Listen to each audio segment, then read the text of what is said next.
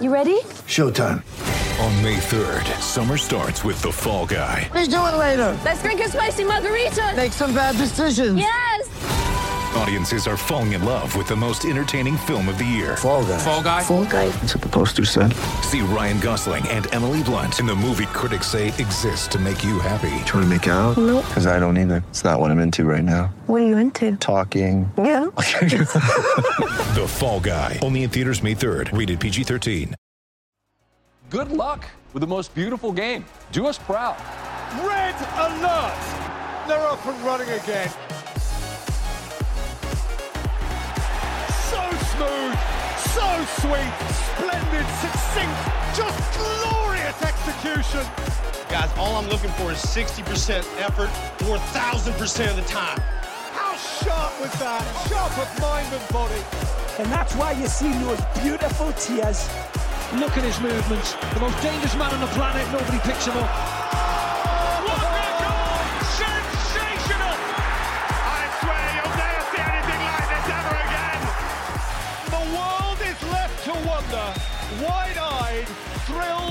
How on earth did that happen?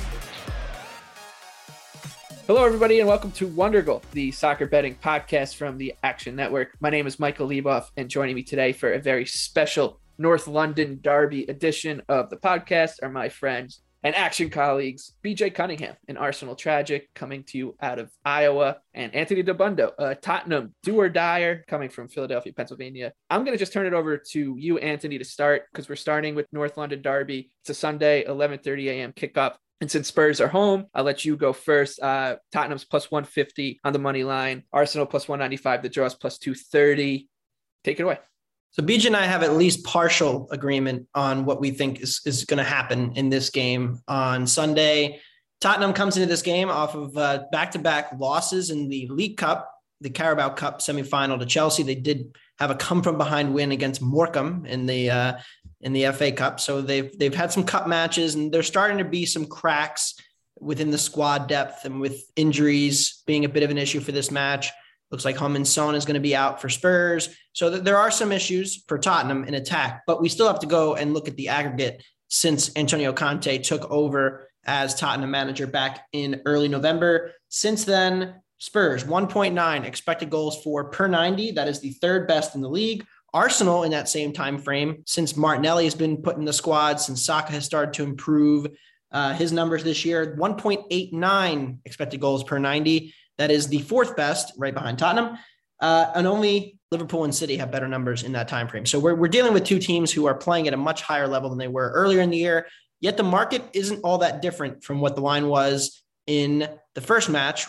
Once you factor in home field, Arsenal was a slight home favorite in the first match. Now Tottenham is the slight home favorite at home. The one thing here that, that concerns me with Arsenal is their, their defense has been great at home, but when they've gone on the road, that has not held up. Uh, 1.6 expected goals allowed to Leeds. There was one plus two controversial VAR decisions against Everton. They allowed four expected goals to Liverpool and then 1.9 to Manchester United. There was a penalty in there as well.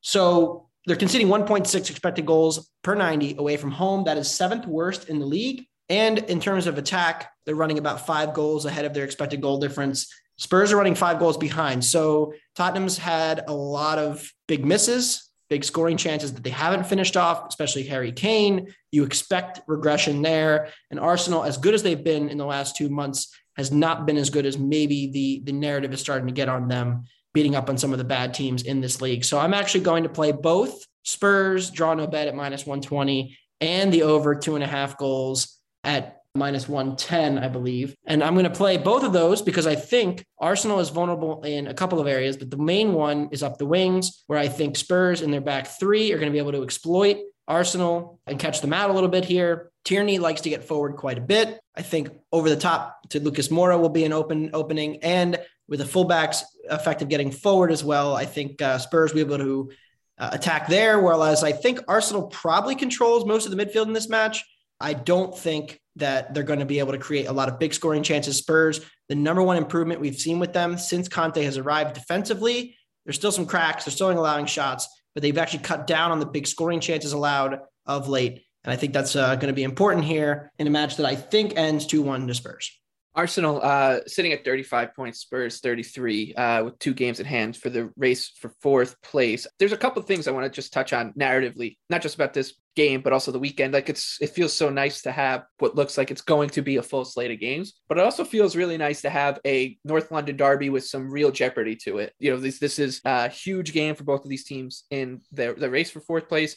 Um, and I think you can kind of play some of that into your handicap because I trust Tottenham more in this spot than I think I would trust Arsenal. Uh, we've seen Arsenal be overmatched by better teams, and the Spurs' improvement throughout the two EFL Cup games under Conte, it does look legitimate to me. We're now talking about an eight game sample size, so still not big, but nearly half a season. And uh, the expected goal differential is plus 12. You know, if your doesn't expected goals to the good in eight games, that's uh, pretty good. Five of those games are clean sheets. Uh, so I'm going to be with Anthony on Tottenham. BJ, I'm sorry to say it, but before you talk about your bet, what is Arsenal's path to success here? Like, if you are betting Arsenal, if you're an Arsenal fan and you want to get down on the Gunners, what is the path to success for them? Well, the path to success is it's, it's kind of twofold. It's one, the back line has to hold up. They have to play an unbelievable game. Aaron Ramsdale's probably gonna have to stand on his head because I kind of disagree with Anthony that I don't think Arsenal is really gonna win this game in the midfield because they're so short-handed right now. Thomas Partey is at Africa Cup of Nations. Elneny who's been a backup most of the season as Africa Cup of Nations. Granted, Xhaka is injured, so that basically just leaves Lokonga in the midfield. So that means that Odegaard is probably going to have to move back, and Arteta might switch up the formation and go to a 4-4-2 or a 4-4-1-1 like he's done a couple times. And I think that's probably what he's going to have to do for this match to hold off the Tottenham attack. Arsenal offensively has been improving a ton, and I agree they have played somewhat of an easy schedule. But since the 4 0 loss to Liverpool in late November, like Anthony mentioned, Arsenal has averaged around 1.9 expected goals per match. And the reason for that, I think, is twofold. First, the emergence of Gabriel Martinelli has provided another goal scoring threat on the left wing, something that Nicolas Pepe hasn't been able to provide. Martinelli has four goals in his last eight appearances with a 0.46 expected goal per 90 minute scoring rate. That's really, really good for a winger.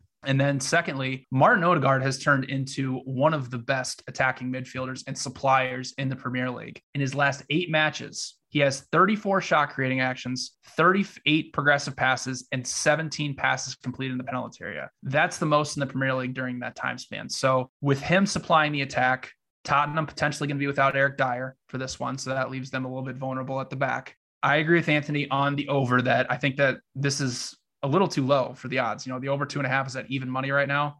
I have 2.85 goals projected for this one. So basically, since Conte took over, you have the third and fourth best offenses versus, you know, an Arsenal midfield that's going to be depleted, potentially a, a Tottenham defense that is going to be without Eric Dier. I think this has overwritten all over it. But what I will say is that if I was an unbiased person, this is what I would say. I would say that I have projected value on Tottenham, that I think they're a little underpriced, even with Son out, and that if I wasn't an Arsenal fan, maybe I would bet on Tottenham, draw no bet at minus 120. But there are certain times as a fan where your wallet matters more than your team. And there are other times where your team matters more than your wallet. This is a certain time. This is as big a stakes as I've I, in the last, I, I don't know, two to three years of a North London derby. So my team matters more than my wallet in this one. So I'm with Anthony on over two and a half goals, even money, but I will be passing on betting on either team in this one. Yeah, I mean, we talked about the stakes, right? Right now, projected top four odds Arsenal 38%, Spurs 31%, projected to finish within one point of each other based on the 538 projections. My own power ratings have them as the fourth and the fifth best team, and now ahead of Manchester United. I'm pretty confident that uh, one of those three will be the top four. And I think the winner of this match becomes the favorite if there is a winner. If not, I'd probably lean towards Spurs because of those games in hand. But I think the one interesting thing, and we've talked about this on the pod before, is Arsenal and their lack of pressing. Well, it's it's improved quite a bit in the last month or two, and a lot of that is Martinelli, who does a lot of pressing from the front. The beginning of the season, first ten matches under Arteta, fifteen point seven two passes per defensive action. That was the worst in the league. Since then, they're up to eleven point four nine. That's the twelfth highest. So not great, but certainly better. And another interesting thing here, in terms of opponents' passes per defensive action, that number's gone up. So Arsenal's had more control of the game. They played with the ball even more, uh, and they've been able to kind of withstand opponents trying to win the ball off them better. And that that all projects well out in the long term. Although in this game, I think it's going to be very interesting. Uh, that you mentioned the midfield battle. We don't know Xhaka's status. Spurs have a bit of a midfield issue themselves in the sense that Ndombele is out of favor right now. Could be Højbjerg and Skipp. I think that's what it's going to be. Could see some Winks. None of those guys are really progressive passers necessarily. And so I think uh, that makes for a really interesting situation if Spurs attempt to bypass the midfield like they did against Liverpool and, and really just get it into their their best players. Yeah, and so for you know the narrative about Arsenal not you know playing well against the bigger sides, they were the better side against Manchester City for the first hour of that match. They only allowed 0.54 expected goals to City in the first 60 minutes. And then, of course, Stuart Atwell had to give a phantom penalty and a bullcrap red card. And the whole match, you know, went to shit. But Tottenham does have City and Chelsea on deck in the next month or so. With two games in hand, if Arsenal can win this, get three points, they can take a five point lead. Essentially, Tottenham still would have two games in hand, but they do have that tough schedule coming up. So this is huge for both teams, obviously, because if Tottenham can get this one, it allows them more breathing room against Chelsea and City. But if Arsenal wins this one, it's going to put a lot of pressure on Tottenham to get up in that top four spot. All right. I think uh, we covered the North London Derby enough there. So we'll move on to another Derby, an interesting one. Brighton plus 110 against Crystal Palace plus 295. The draw is plus 225. This is a Friday, 3 p.m. kickoff, Friday night lights in the Premier League. Incredible story. So, yeah, these two teams, this is a legitimate rivalry for a while. Crystal Palace was the closest team in the EFL or the FA back then, I guess, the closest team to Brighton. But this rivalry really hit a crescendo back in, I believe it was 2010 ish, uh, maybe a little later than that, when uh, they were playing in a playoff to be promoted out of the championship. And in the second leg of that playoff, Crystal Palace traveled to Brighton. And while the game was going on, the Crystal Palace bus driver took a dump all over the Brighton locker room and it smeared it everywhere. He actually did that. Um, so that is a true story, and we'll set up a what should be a, a, good game between two really good teams that don't like each other. Brighton's plus 110 at home, Palace plus 295, the Dress plus 225. The over under here set at 2.25. So it's a low total. Palace defense, fifth in non penalty expected goals allowed, third in big chances allowed. Brighton sixth in non penalty expected goals allowed, second in big chances allowed. I think you can tell where I'm going with this one. I really like the draw at plus 225 in a game where I think you're going to see two teams just strength on strength, defense on defense. Neither team has, uh, you know, all that much uh, teeth to their offense. So not a worry there that I don't think either one is going to be able to really separate themselves. Not, I don't think the game's going to get out of hand. So the draw should always be in play. So yeah, give me the draw here, plus 225 in this bizarre rivalry. Uh, BJ, you got anything for Brighton and Palace? I have a couple of live scenarios, but if we go back to uh, when these teams first met, if you remember, Neal Maupay scored a 95th minute chip over the keeper and then taunted the Crystal Palace crowd. And it got a little dangerous for a little bit uh, with the fans, you know, potentially almost like storming the field, throwing things at the Brighton team. So this is a, a real rival. And I did not know that story about the bus driver, but that is hilarious.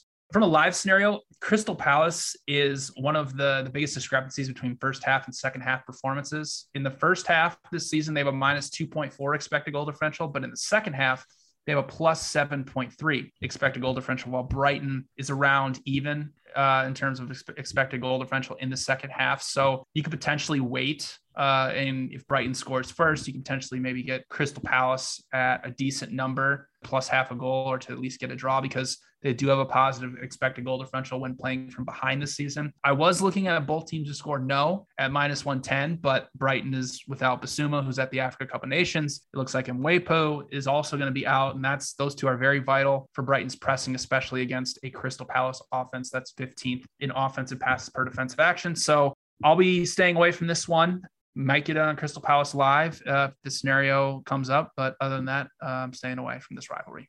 The Brighton story this year is just fascinating. And it's been a thing for a couple years now, but how bad they are as favorites when they have to get margin and how good they are as underdogs when teams have to try to beat them. And it's really been an ongoing story. I mean, if you look at their last handful of games, they play Chelsea, outplay them from large stretches of that match, get a tie. Uh, they outplay Everton for large stretches of that match, but still barely hold on late uh, as an underdog, but they do get the win.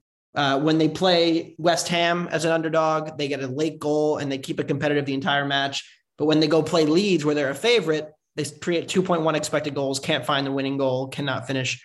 Uh, and we're in a similar spot here, I think. Palace, you mentioned it, revenge spot one of the bigger revenge spots of the year. Your biggest rival in the M23 Derby, named after the highway that connects South London to the South Coast, scores a goal that was completely undeserved. I know we all, I think, I know I had Brighton uh, and yep, salvaged a push there. Completely undeserved. And then you throw in the taunting with the fans and everything. This is a highly spirited affair for sure. But really, Palace played well in their last game against West Ham. They won the XG battle 2.2 to 1.2 when you take out the very controversial penalty that was awarded to the Hammers in that game that I did not think was a penalty. I thought it was a harsh decision. Classic VAR handball that didn't really impact the game. They also hit the post and the bar. Palace did in that game. So they easily could have won it and nearly did steal a point late after coming from 3 0 down. Uh, and, and really, they're the unluckiest team in the league when you compare their expected goal difference to their actual goal difference and their position in the table. So if you look at the number, it's not quite there for me to play it. I would need minus 115 on plus a half to get in on Palace, but I'll be watching because, like you mentioned, Mwepu and Bissouma may both be out. That really hurts this midfield. And I think uh, Palace will happily give the ball to Brighton, but I don't know that they'll be able to, Brighton will be able to necessarily do anything with it against what's been a pretty sturdy Palace back line. So I'm looking to play Palace, but I need a better number than the current one. Suma, 18 months left on his contract. He's been mentioned in some transfer rumors the past couple of days. That would be a big blow to Brighton. 7:30 a.m. on Saturday. The co-headliner for the weekend is Manchester City minus 145 hosting Chelsea four to one on the money line. The draw's plus 310. Chelsea is 10 points behind City in the title race. City's at 53 points, Chelsea at 43, Liverpool 42. The Blues are coming off a couple strong performances in the EFL Cup against Spurs. Once again, like the draw here. I think this is going to be a classic low event game where City, a lot of times when we build up these kind of games, especially when they involve Manchester City, whether it's like going to be a City Liverpool game or City Chelsea, whoever it's going to be, the last City Liverpool game notwithstanding, a lot of times these these games really fail to meet expectations in terms of uh, casual fans. And, and I just don't think City is going to come out of a shell that much in this one because a draw doesn't do Chelsea any good here. Chelsea needs to go for it if they want to get back into the title race. So little game theory leads me to the draw. I think this will be a pretty low event game where Pep will set his side up to really just park the big blue bus. BJ, what do you have for this one? Yeah, I'm going to go under two and a half goals at plus 105 once again in this matchup, which I think we did twice last season. So these teams essentially have met four times since last April, and every single match has ended with less than 2.3 non penalty expected goals created. So the question is, what's changed so much that the under two and a half goals is at plus 105? In my opinion, not a lot. You know, obviously Chelsea has Romelu Lukaku now, City has Jack Grealish. But City is still this possession dominant side. They're still very dominant defensively. Chelsea, obviously, they were running incredibly hot defensively to begin the season and were overperforming their expected goals. However, they're still a really good, solid defensive unit, allowing only 0.85 non penalty expected goals per match and are top five in shots allowed per 90 minutes, big scoring chances allowed, and box entries allowed. And they've been really, really good as of late as well. They've only allowed 3.5 expected goals in their last five Premier League matches. The last time these two teams met earlier on the season, City absolutely dominated Chelsea. Chelsea only had five shots, eight touches in City's penalty area, and City was able to hold 60% possession. Well, now Manchester City is on average holding over 68% possession. They've held over 70% possession in their last four matches. So they've really turned in back to this possession dominant side rather than the direct attacking team that we kind of saw earlier in the season. So I have a hard time seeing how Chelsea is going to be able to honestly control much of the possession and really hit City on the counter. City's looked incredible defensively. They have been, you know, they were a tad shaky against Arsenal in the first half. Obviously, you know, Arsenal got the red card and, you know, didn't really create anything for the rest of the match. But City offensively hasn't really been at their best as of late. Only one expected goal against Brentford. Like I already mentioned, 0.54 expected goals against Arsenal in the first 60 minutes. They're going to be without Phil Foden. They're going to be without Riyad Mahrez for this match. Mm-hmm. I, I understand that City has a ton of depth and talent in their attacking ranks, but those two guys have combined for 10.2 expected goals and 5.5 expected assists this season. So it is a tad bit of a blow. I only have 2.34 goals projected for this one. So I love under two and a half goals at plus 105. And I think we're going to see another low event game between these two teams. All right, we'll move on to Turf Moor, 10 a.m. kickoff on Saturday. Plus 190 is Burnley hosting Leicester, who come back at plus 150. Leicester's going to play a game, I guess. Uh, the draw is plus 240. Uh, Burnley's played two games in a month. Leicester City's played two games in a month. These are two pedestrian defenses with offenses Leicester's at least is, is pretty good and will punish you if on the counter with Jamie Vardy, etc. I do want to say that Chris Wood moving from Burnley to Newcastle in a, when you're when you're selling, you're basically you're the focal point of your offense. I know Maxwel Cornet has been really good, but he's more of a creator. But really peculiar move for Burnley, almost like a little bit of a semi-white flag in the in the relegation battle. Like we can't contend with what Newcastle is going to do, so why not cash in on it? However, I think this game is going to be more wide open than I guess people would expect when, when you're thinking about a Burnley match, especially one at home where they're going to need three points or at least a point against a better opponent. You expect Sean Dyche to kind of set up in a very pragmatic 4 4 2 and, and hope just to outlast his opposition. But that's just not really how Burnley's been playing this year. They've been very leaky in the back. Um, so I think a plan and over, even if you want to do an alt line, isn't terrible. I'll probably be passing on this one, but that's where I'm looking. Anthony, you got anything for Burnley and Leicester? Yeah, you know, I really do want to play the under here, but BJ will tell you the set piece numbers, I'm sure. The Leicester's conceded more on set pieces than any team in the league, and Burnley gets a lot of their chances off of set pieces. That's a matchup issue. And especially when you consider the Leicester team news here and, and who's out. Wesley Fofana's been out forever. Jonny Evans is going to be out again. It looks like Jamie Vardy is out. Ndidi is at AFCON. Amartey is at AFCON. Iheanacho is at AFCON. Uh, who who are the good attackers left? Uh, is I guess Maddison and Daka are going to start. Um, so Burnley doesn't have Chris Wood anymore. The release clause that the story behind that is actually wild in the sense that Kieran Trippier signs with Newcastle and he happens to have the same agent as Chris Wood. And, you know, maybe there was like a nudge, nudge. He has a release clause. And then Newcastle, I don't know if they're going to play Chris Wood or not, or what the story there is but they just took the best striker off their fellow relegation battle team. So uh, that's probably plus EV for them. But uh, yeah, I lean under two and a half here. I, both teams have not been quite as bad defensively as the numbers suggest in terms of goals allowed. I do expect some Leicester unders eventually. We got one against Liverpool somehow, but I can't play this given the, the set piece numbers. So I'm going to pass.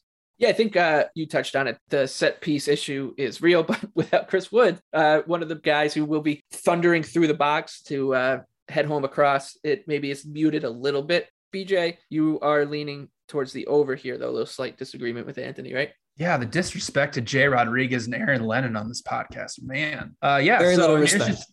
just- there's too much to sort out from a player personnel standpoint for this one. But I do think that, you know, a couple things have kind of canceled out to where there is some, the, the value on the over still kind of exists. So obviously, Chris Wood is going to Newcastle. Cornet is with the Ivory Coast at the Africa Cup of Nations. So it's probably going to be Aaron Lennon and Jay Rodriguez because Vydra has COVID. But I do think they will be able to create chances against Leicester's unbelievably depleted defense. So, like Anthony mentioned, Jonny Evans is out along with a whole host of other guys, and also Daniel Amartey, who was playing out of position at center back, filling in for Evans alongside Soyuncu. That's a problem going up against, you know, Tarkowski and Mee, who are going to be the focal points on the corners. And Anthony said I'd mention it. I have to. Leicester, nine goals allowed off of corners this season, allowing 0.15 expected goals per corner. That's the worst mark in the Premier League. Burnley still has a bunch of big bodies that can get in there and get their head on the ball and put it in the back of the net. Leicester has also allowed 26 shots inside the six yard box, which is the third most in the Premier League. So even without Wood, even without Cornet, I do think they'll be able to get some chances close to the box and hopefully they'll be able to put it in the back of the net. On the flip side, I think seeing Patson Daka in the lineup is going to be actually a plus for Leicester with Vardy out and Iheanacho at AFCON. Daka has a 0.61 expected goal per 90 minutes scoring rate. When he's gotten a couple chances in the Europa League, he's really performed well. Four goals against Spartak Moscow. Leicester still has James Maddison, Harvey Barnes, Lookman all healthy, going up against a very poor Burnley defense, which is allowing 1.52 expected goals per match and has only held their opponents under one expected goal four times this season. I have 2.85 goals projected for this match. I understand all the personnel issues with both teams, but I think it all kind of cancels out. So I like the price on over two and a half goals at minus 110, but it's got to be minus 110 or better. At what point are Wolverhampton games going to start featuring some goals? Total goals per game, 1.47 for Wolverhampton this season. That is the lowest in all of Europe's major leagues. The next lowest team is obviously a La Liga team. That's Getafe at 1.7. In terms of the Premier League, it's Brighton at 2.11. So over half a goal more per game from Wolves to Brighton. It's just unbelievable. 14 goals on the season scored, 14 goals allowed. For Bruno Lage's men, once again, I will remind people that one person on this podcast who will go unnamed said that Wolves was going to be an over team because of all the talent before the season. They were wrong. Well, they were. Yeah, the first should- like three matches. Yeah, that's true. Uh, God, it's it's pretty. It's just unbelievable. I the old like cliche and the old trope about soccer is like nothing happens. Well, in Wolves games, that's Mhm. that's basically true, and it shouldn't because there's talent on the team. I think Anthony talks about it a lot on the show. Like at some point, the goals will start coming in a Wolverhampton game, and I guess Saints is. This against Southampton. This is probably a good spot. So let's set this one up. Wolverhampton is plus 120 at home, hosting Southampton plus 250. The draw is plus 240 very, very tempted by the number on the draw, but I'm going to probably just pass on this one entirely because I do wonder when these goals are going to come. I'm horrified about it. Like at some point, there's going to be like a 6 2 game with Wolves, and, and Southampton is the type of team that it can come against. They play a much more high event style. Uh, Anthony, do you have anything for Saints and Wolves? Yeah, you know, the goals are coming. Uh, I promise. Uh, I don't know when. I might not have any bankroll left by the time they do come back. Uh, but 24 expected goals allowed, 14 actual goals allowed. United routed one off the bar from close range. Uh, shout out to João Moutinho for the goal uh, against United to win that one last week. Saints, you know, they were the team early in the year where I kept saying, look, the attacking regression is coming. It's coming. It's coming. Well, they've scored nine goals in their last four games from about four expected goals. So they've now, for the season, come right back in at 24 goals and 25 expected goals. A classic XG story. We do love when they have a happy ending for Saints in this case, although not hopefully too happy because I do have a season point total under on them. Uh, overall, I think the market is a little low on the total, but do I really want to back Wolves to go over after nine straight unders when I could have said the same exact spiel last week and backed an over when they had eight straight unders? Uh, I don't really think this sets up to be a huge open game necessarily. So I'm, I'm going to pass here, but I, I do lean toward both Saints and the over. And, and BJ, you think this one could be a, a, a sleepy spot for someone who's looking to get in on, on a, like a live bet, you know, when it's zero zero in the 87th minute, perhaps? Yeah. So what's kind of shocking about Wolves is that if you look, you know, at their actual goals scored in like first and second half, it's it's basically nothing, obviously, because eight straight or eight straight unders or, or eight or nine straight unders, however much it is. But in the first half this season, Wolves' matches are only allowed are only averaging around 1.67 expected goals per in the first half. In the second half, they haven't really scored much. It's only around their actual total is only around like 1.4 per match, but their expected is at 2.9 that means there's a lot more chances being created in the second half, and their expected goal differ- differential is about even. So, to Anthony's point, the goals are coming. And I think if we're going to have goals in this one, it's most likely going to be in the second half. So there could be a scenario, you know, obviously, you know, game states, whatever happening, you know, obviously that all matters. You don't just take this blindly. But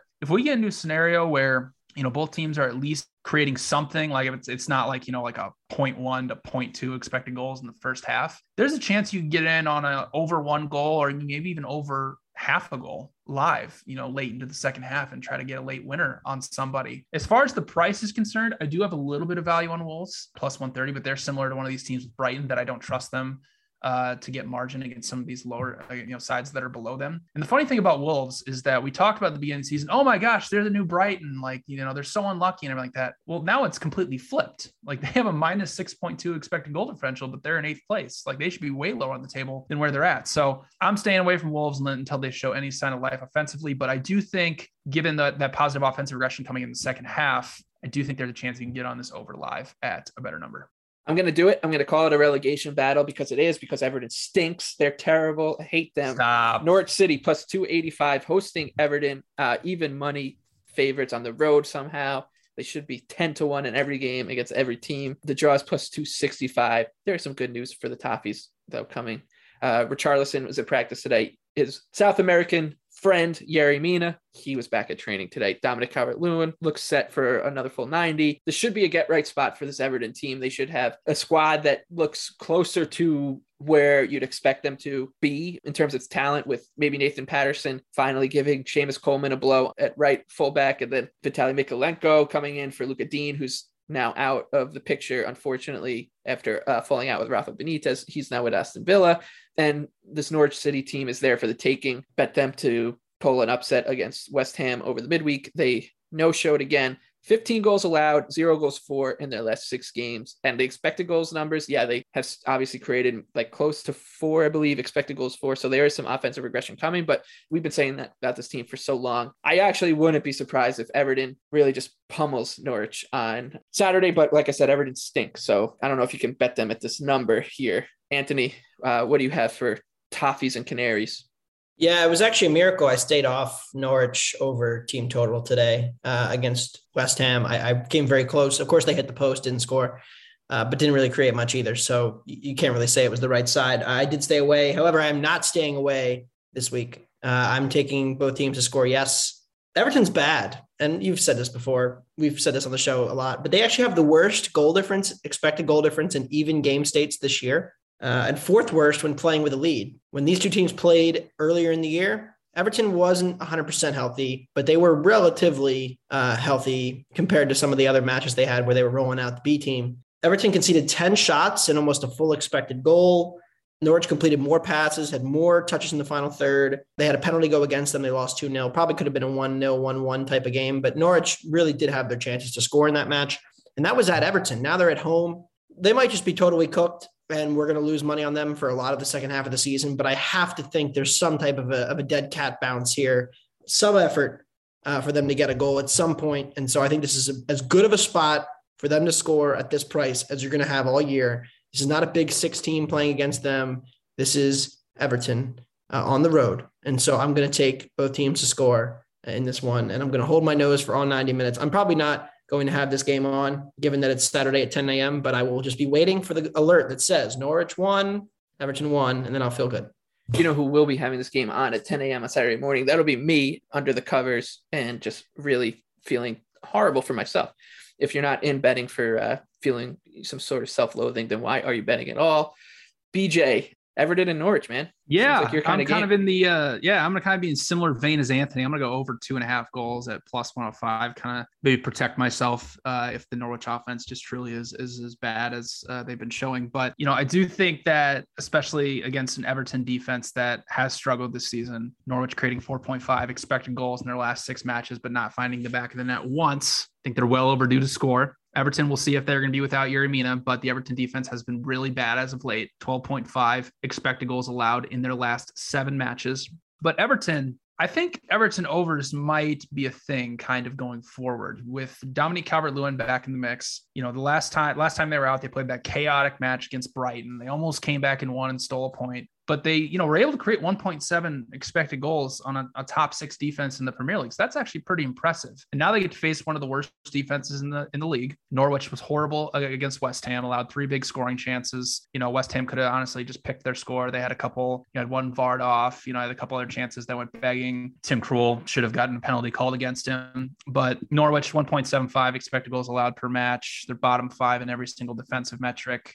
Everton with Demarai Gray and Townsend healthy alongside Dominique Calvert-Lewin helps a ton. If Richarlison comes back, that's an even added bonus. The big thing about Everton we talk about whenever they have to play, have to play the bigger sides, they're terrible when te- against teams that press them. Well, that's not Norwich. Even though they press at a high rate, Norwich is dead last in pressure success rate, only around 27% this season. I have 2.55 goals projected. So a little bit of value on over two and a half goals at plus 105. Uh, and I agree with Anthony that we will hopefully start to see some Norwich offensive regression, but I'm going to take over and kind of protect myself against that in case Everton wins 3 0. BJ just broke the first rule of the podcast that I just randomly instituted, which is that you cannot call any team an over team ever after Michael's Wolves are an over team call. We don't know. We don't. We don't know who said it. We're not going to say who said it. it Someone on this podcast did say in the previous show that Wolves was going to be an over team. We don't say who.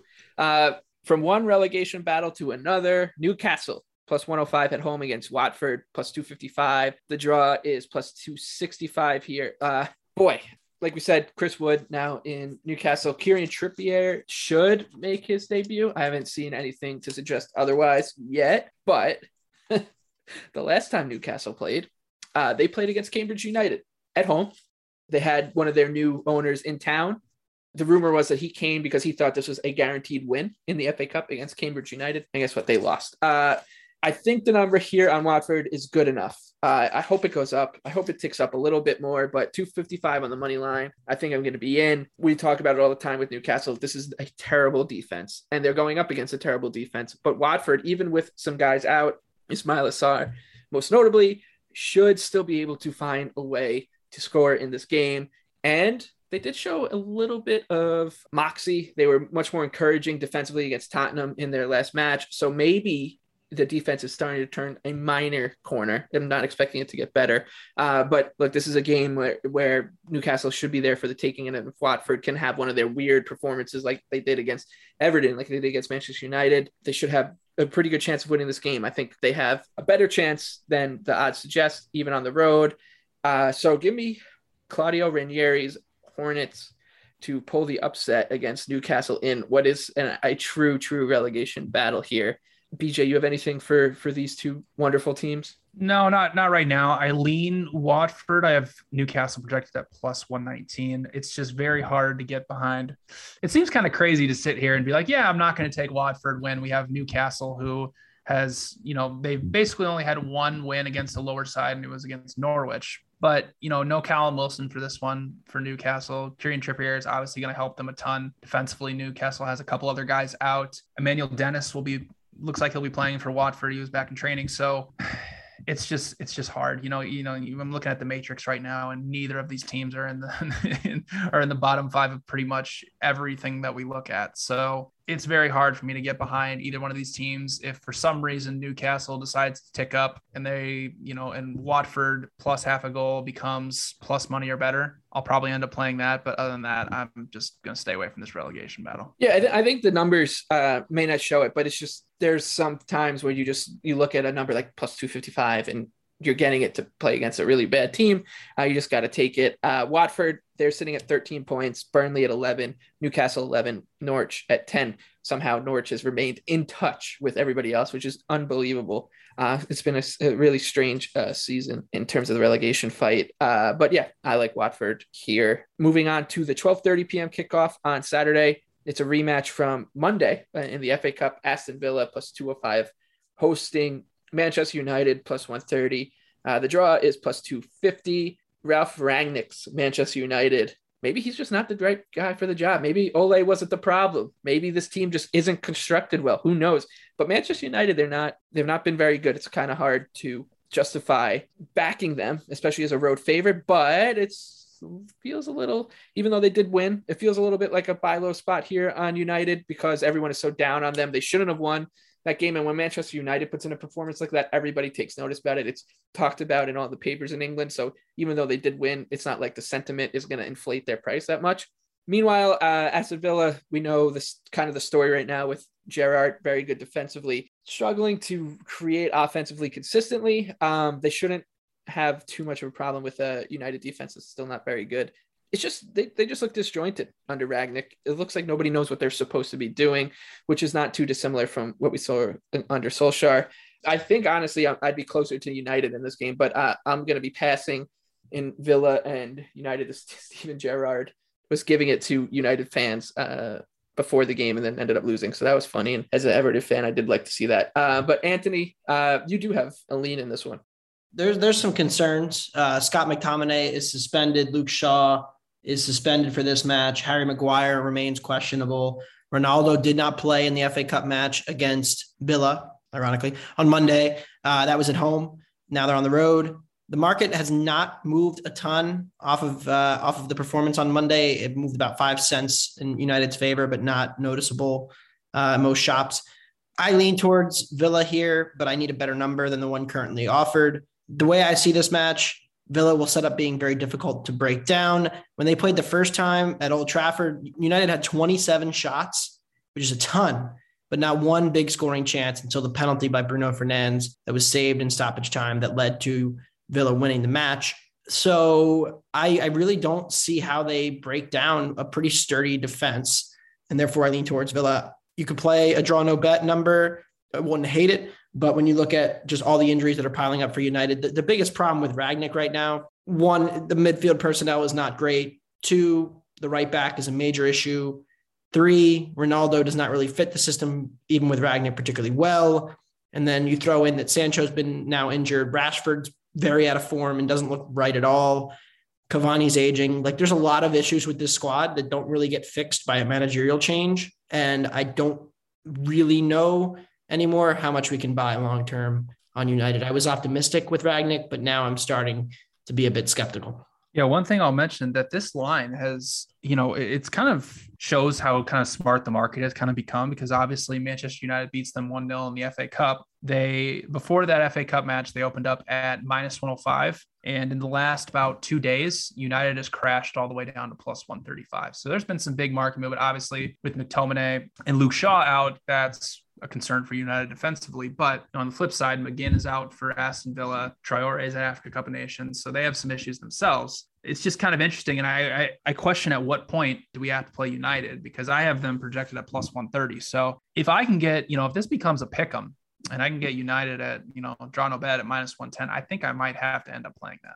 I would agree on that front if it got to that point. I think a lot of that was the Ronaldo move because it was a surprise that he was left out right. of the Monday team altogether and uh, muscle tightness. Who knows how long that lasts, you know, whether he'll be able to go. I, am guessing they're going to be more careful with him than not, but we don't really know. And at a certain point, who, who is the midfield depth? Are we really going to get Fred and Matic, Matic again? Uh, I think Villa will happily sign up for that. McTominay's been in pretty good form to his credit. So there's a lot of uncertainty with the United situation. Also, the center back situation is not great. So I'm not really looking to back them as a road favorite against a solid Villa team. But like you mentioned, if it gets to a pick 'em, I think that that really changes the, the number here. Whereas if United gets down to say plus 105, plus 110, I will be firing on Villa. So even if Ronaldo's in, which if he is in, I, I expect some market movement towards United. I'm not really concerned about Ronaldo's impact. And so I'm happy to fade the market overreaction to Ronaldo and grab some Villa plus a half.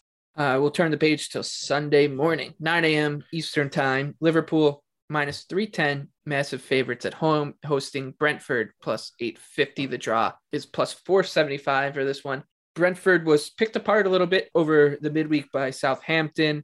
However, we talk about Brighton being a good underdog. I think Palace fits a good profile as a strong underdog play, and Brentford too, because this is a defense that can just turn basically any game into a coin flip, no matter the opposition. Uh, they have played really well against top tier teams throughout the season.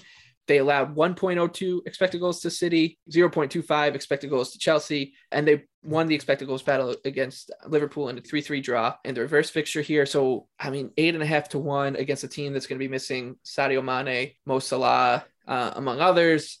And look, Liverpool has some bad karma coming their way because Jurgen Klopp maybe has been fussing with uh, the COVID tests and they're also not in great form. 0-2 and 1 in their last three win draw loss. So I think Brentford worth a shot on the money line here for sure. Uh, Anthony, anything for the Reds and the Bees? Yeah, I don't hate it. Uh, we saw last year when Liverpool wasn't getting the production they normally get out of Salah and Mane. Of course, they were out there, but they were not finishing chances. That they kind of crumbled, uh, and they really don't scare opponents without those two. And I know they they have other guys. Jota, Firmino's getting healthy. Origi's actually been solid, but they don't really have a ton of the winger profiles that Mane and Salah kind of take up. So, I, I mean, I'm interested to see what happens here. Uh, probably going to end up staying away here. The, the one concern is Brentford's been much better at home than away. They've had very little attack when they've gone away from the Brentford Community Stadium. I've said this before. Their home numbers, despite playing a much tougher schedule at home, have been really impressive. But they've also played the big teams well, and I think you have to credit them for that as well. Uh, they've been a, a pest you know, uh, the bees have been a bit of a pest for the big sides. So uh, a lean toward Brentford for sure. Don't hate the eight to one at all, uh, but I'm going to be staying away here. The last game on the uh, Premier League slate that we'll touch is West Ham minus 155 hosting Leeds United plus 425. The draws plus 320. Leeds is coming off a uh, a big win over the, in the last time they were out, and uh, a really touching moment with Marcelo Bielsa hugging his assistant. It really looked like the weight of the world came off his shoulders there as they kind of clinched.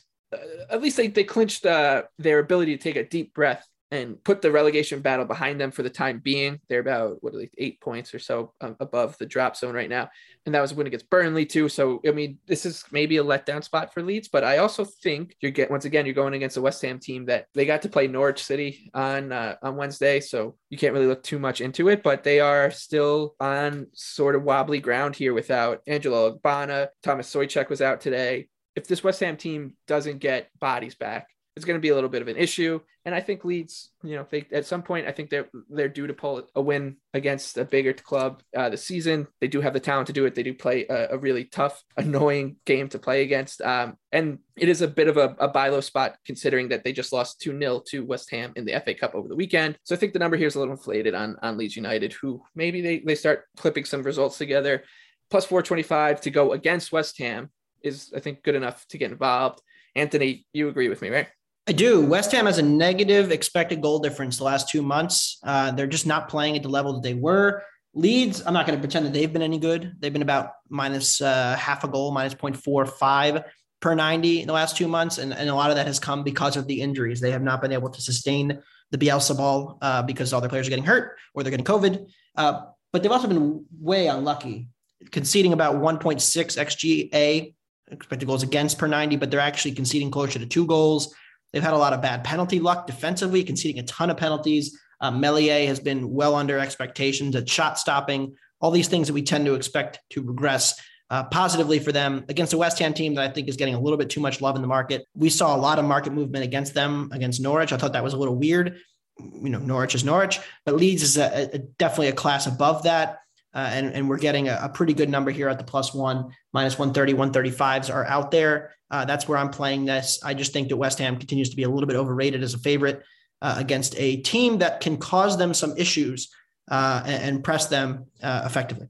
Yeah, it could be a, a, pretty wide open game, crooked number, maybe. Uh, BJ, that's where you're looking. Yeah, I like over three goals at even money. The West Ham offense, we obviously Norwich is Norwich, but you know, they've created close to about eight expected goals in their last four matches. I mean, that's a real big tick up from when they first lost Zouma and Ogbonna. Their their offense really tanked and they didn't really create much. And now they get to go up against the Leeds defense that has allowed 16.6 expected goals in their last eight matches. West Ham is a little above average uh, against pressure. They're around seventh in offensive pass per defensive action and pressure success rate allowed. I think this is a situation where you have a Leeds team who is going to be without Diego Llorente, without Liam Cooper, without Kalvin Phillips, and potentially Leeds will be getting, you know, uh, Patrick Bamford and Rodrigo have been upgraded to questionable. So if we see both of them, then that could be a huge boost to the Leeds offense because they've really struggled to create chances in Brent in uh, Bamford's absence. I have 3.13 goals projected for this one, so I think there's a little bit of value on the over. But given basically both teams without two their best two center backs, I think this could be a wide open game with a lot of chances at both ends. So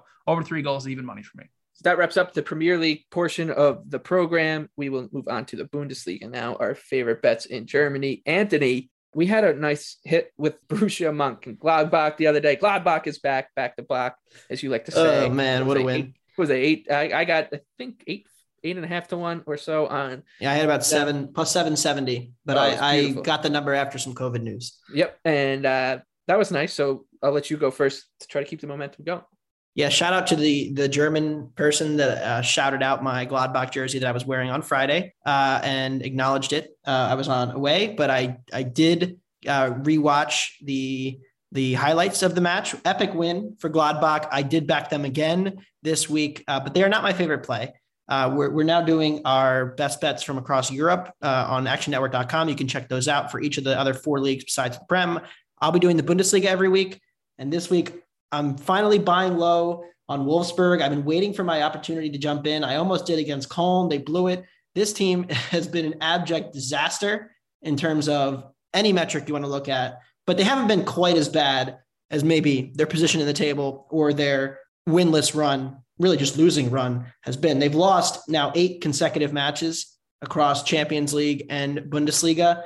They're sitting in 14th. Like they're almost in a relegation battle here but their expected goals suggest that they're nowhere near that. They're about an, an average Bundesliga team. Expected goal difference is pretty much dead even, and they continue to just never take any of their chances at either end of the pitch, whether it's opponents scoring effectively against them or them not taking chances. They only have 17 goals despite 26 expected. Uh, that's why part of the reason they were in for Ricardo Pepi. They didn't end up getting him, but they were in for him because they need more goal scoring.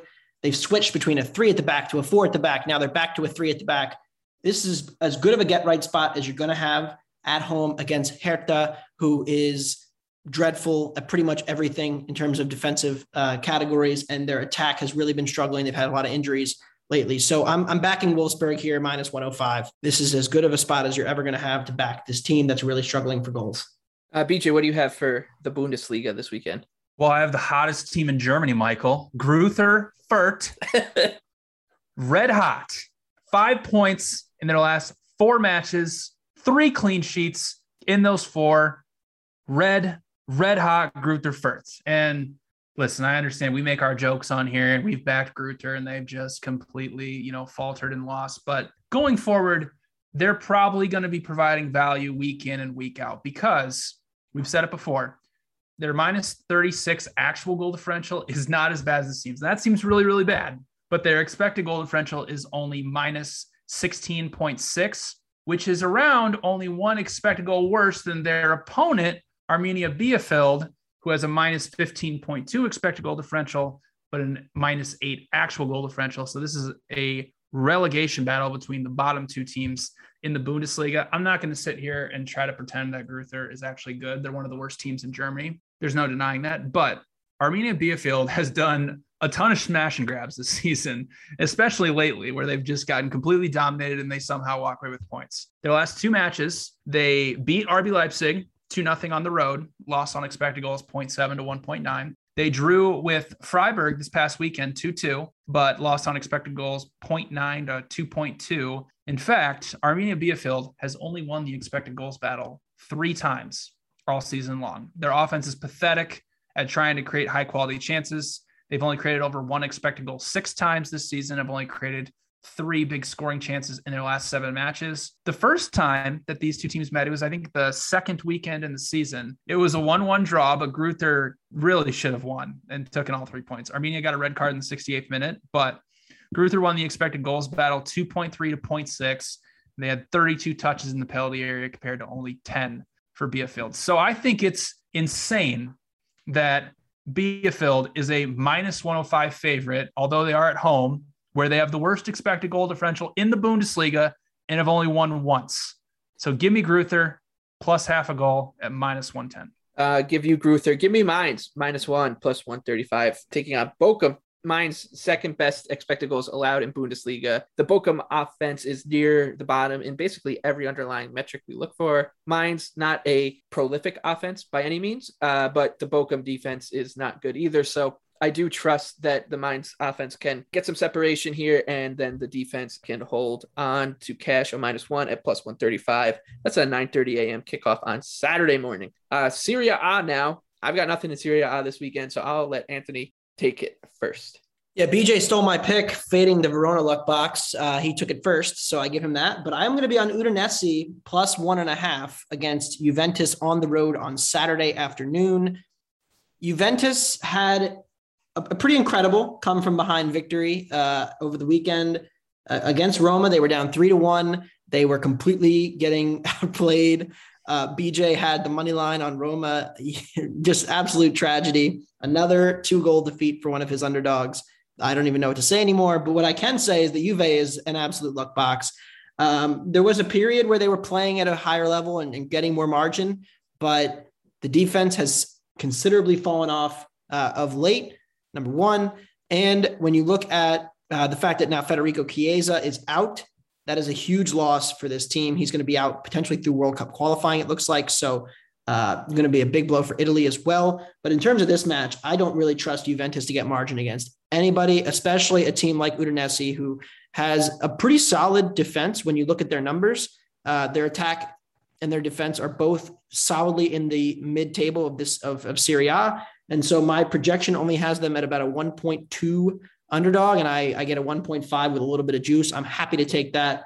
I just do not trust them to get margin. And when Udinese blows it and loses late, they're probably going to lose by one. So you still cash your bet because they will blow it. That's just a given with this team. Uh, BJ, take us to Serie A, and then neither Anthony nor I have anything for League Oh, So we'll just both go on mute and let you take us from Italy to France here.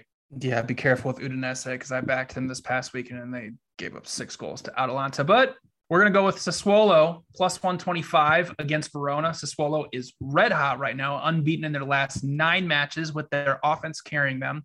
They've created a whopping 15.4 expected goals in those nine matches, including a 4.1 expected goals this past Sunday against Empoli. In fact, Sassuolo in their last two matches since they came back from the break six big scoring chances. So going up against a Verona defense that has only kept two clean sheets all season long, I think is a fantastic matchup for their offense. And Anthony already mentioned, and let's talk about it, how overrated this Verona attack is. They have poured in 37 goals this season off of 28.7 expected and are 14th in big scoring chances. So offensive regression is coming, and it might come in this match against a Sassuolo, against a Sassuolo defense that is fifth in big scoring chances allowed. The big thing for Verona and why they've been so successful, especially against the smaller sides, is they're very they're a very good pressing team. They're top five in passes per defensive action pressure success rate, and ball recoveries. However, Sassuolo is top five in both pressure success rate and ball recoveries allowed. So it's going to be very difficult for Verona, who is used to winning the ball in the middle of the pitch and getting it going forward.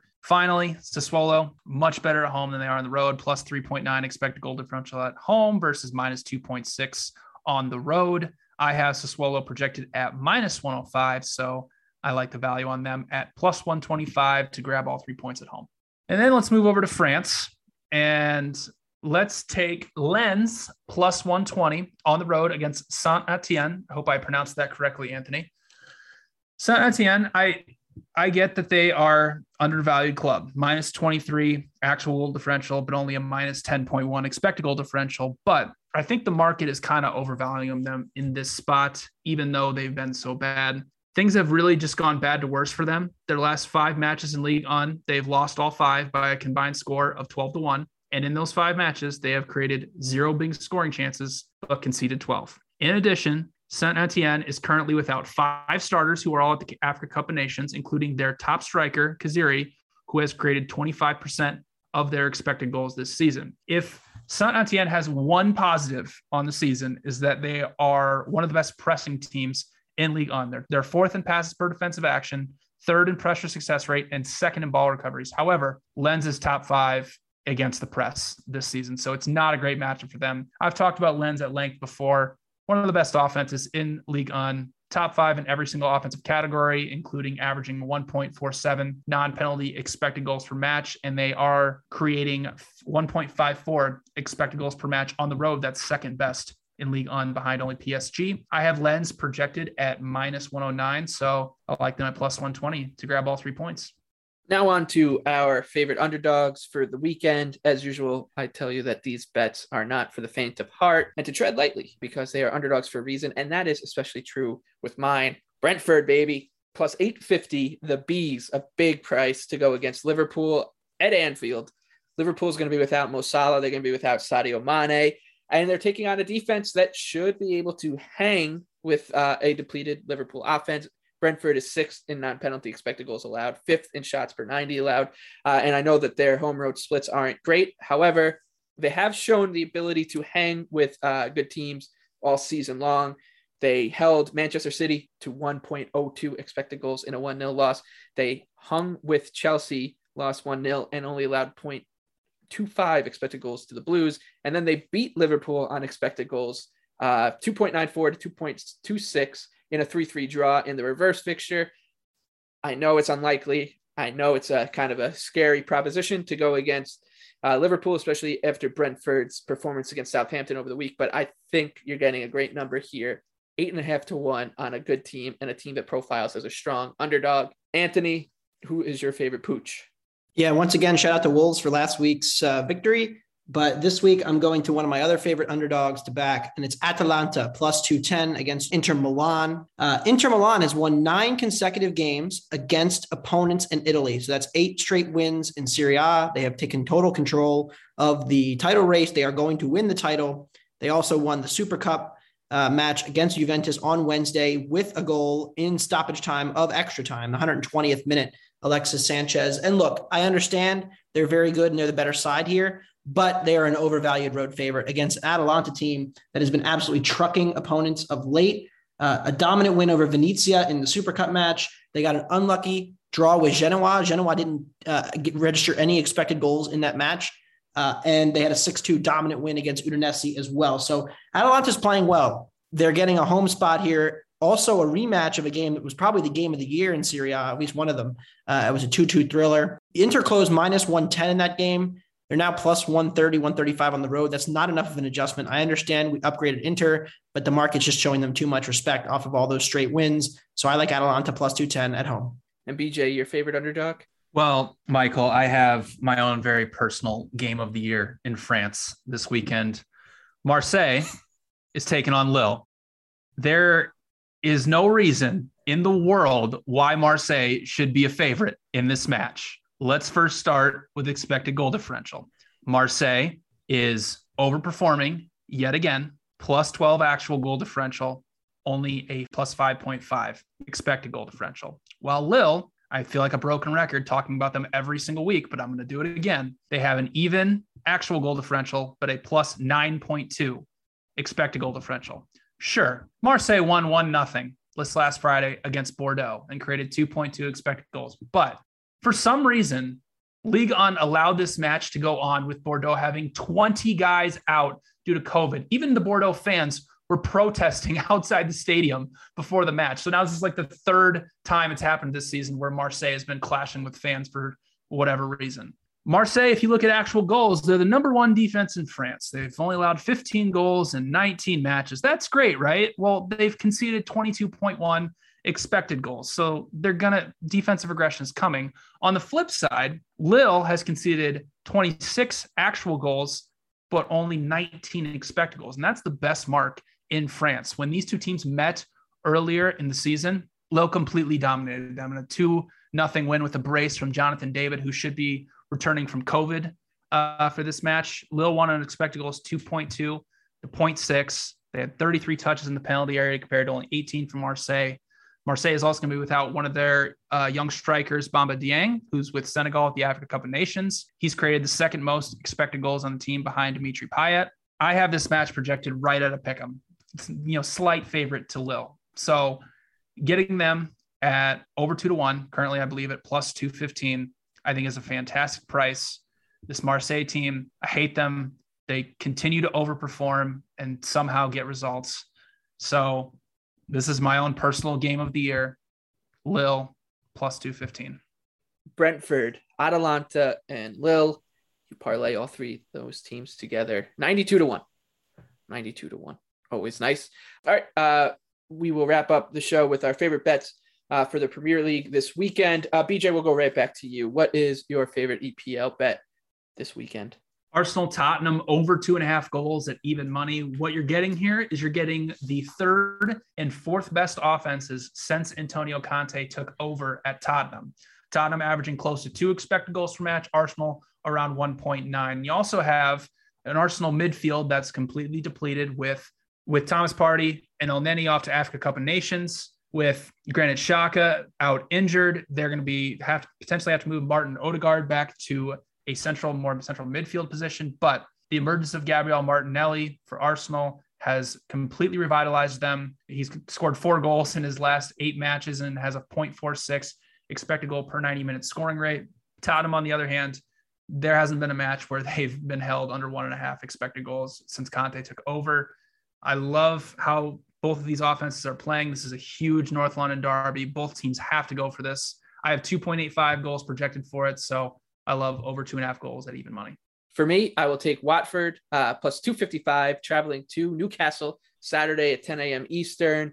And you got to just embrace the chaos with this Watford team. They give up a ton, but they do have the ability to create offense uh, here and there, and they can find the back of the net very, very few of their games will feature either team with a zero. None of their games will feature uh, Watford posting a zero. But this Newcastle defense is terrible, and I trust the Watford offense to be able to score at least once and then hopefully hold on. But I think you're looking at a team that should be able to punish uh, a really, really bad defense here in, in a huge relegation battle. And there were some encouraging signs from Watford against Tottenham in their last Premier League match. They held Tottenham to one goal, and Tottenham created nearly two expected goals, but that was an improvement over what we've been seeing from the Hornets lately. So give me Watford, give me the Hornets uh, in a good spot. I will always take plus 255 to go against this Newcastle team right now. They're terrible. Uh, Anthony, it's up to you to wrap up the show. Norwich and Everton, both teams to score yes, is minus 120. You will not find a better spot to back Norwich than this one at home. They've had an embarrassing run of matches lately. They've looked completely dead, but they have not scored in their last five matches, despite creating a little over uh, four expected goals in those matches. When you think about it, Everton is getting a lot of their attacking pieces back, but their defense, especially away from home, has been very mediocre especially when you consider their defense in even game states has been among one of the worst in the entire Premier League. They've also been one of the worst when they're playing with a lead in terms of expected goal difference and expected goals allowed. So I'm not expecting them to not score here. I think they will get one or two, but I also think this is the time for Norwich to finally get on the board and cash a both teams to score ticket. It's a bit of a dead cat bounce spot, but I think the Canaries get on the board and keep this game somewhat competitive. All right, uh, that'll do it for this episode of Wonder Goal. Hopefully, we get all 10 of these Premier League games in this weekend, and then we will see you uh, on the other side of the weekend on Monday morning to preview some makeup games, uh, among other things. So, for Anthony Dabbundo, BJ Cunningham, I'm Michael Eba. Thank you for listening.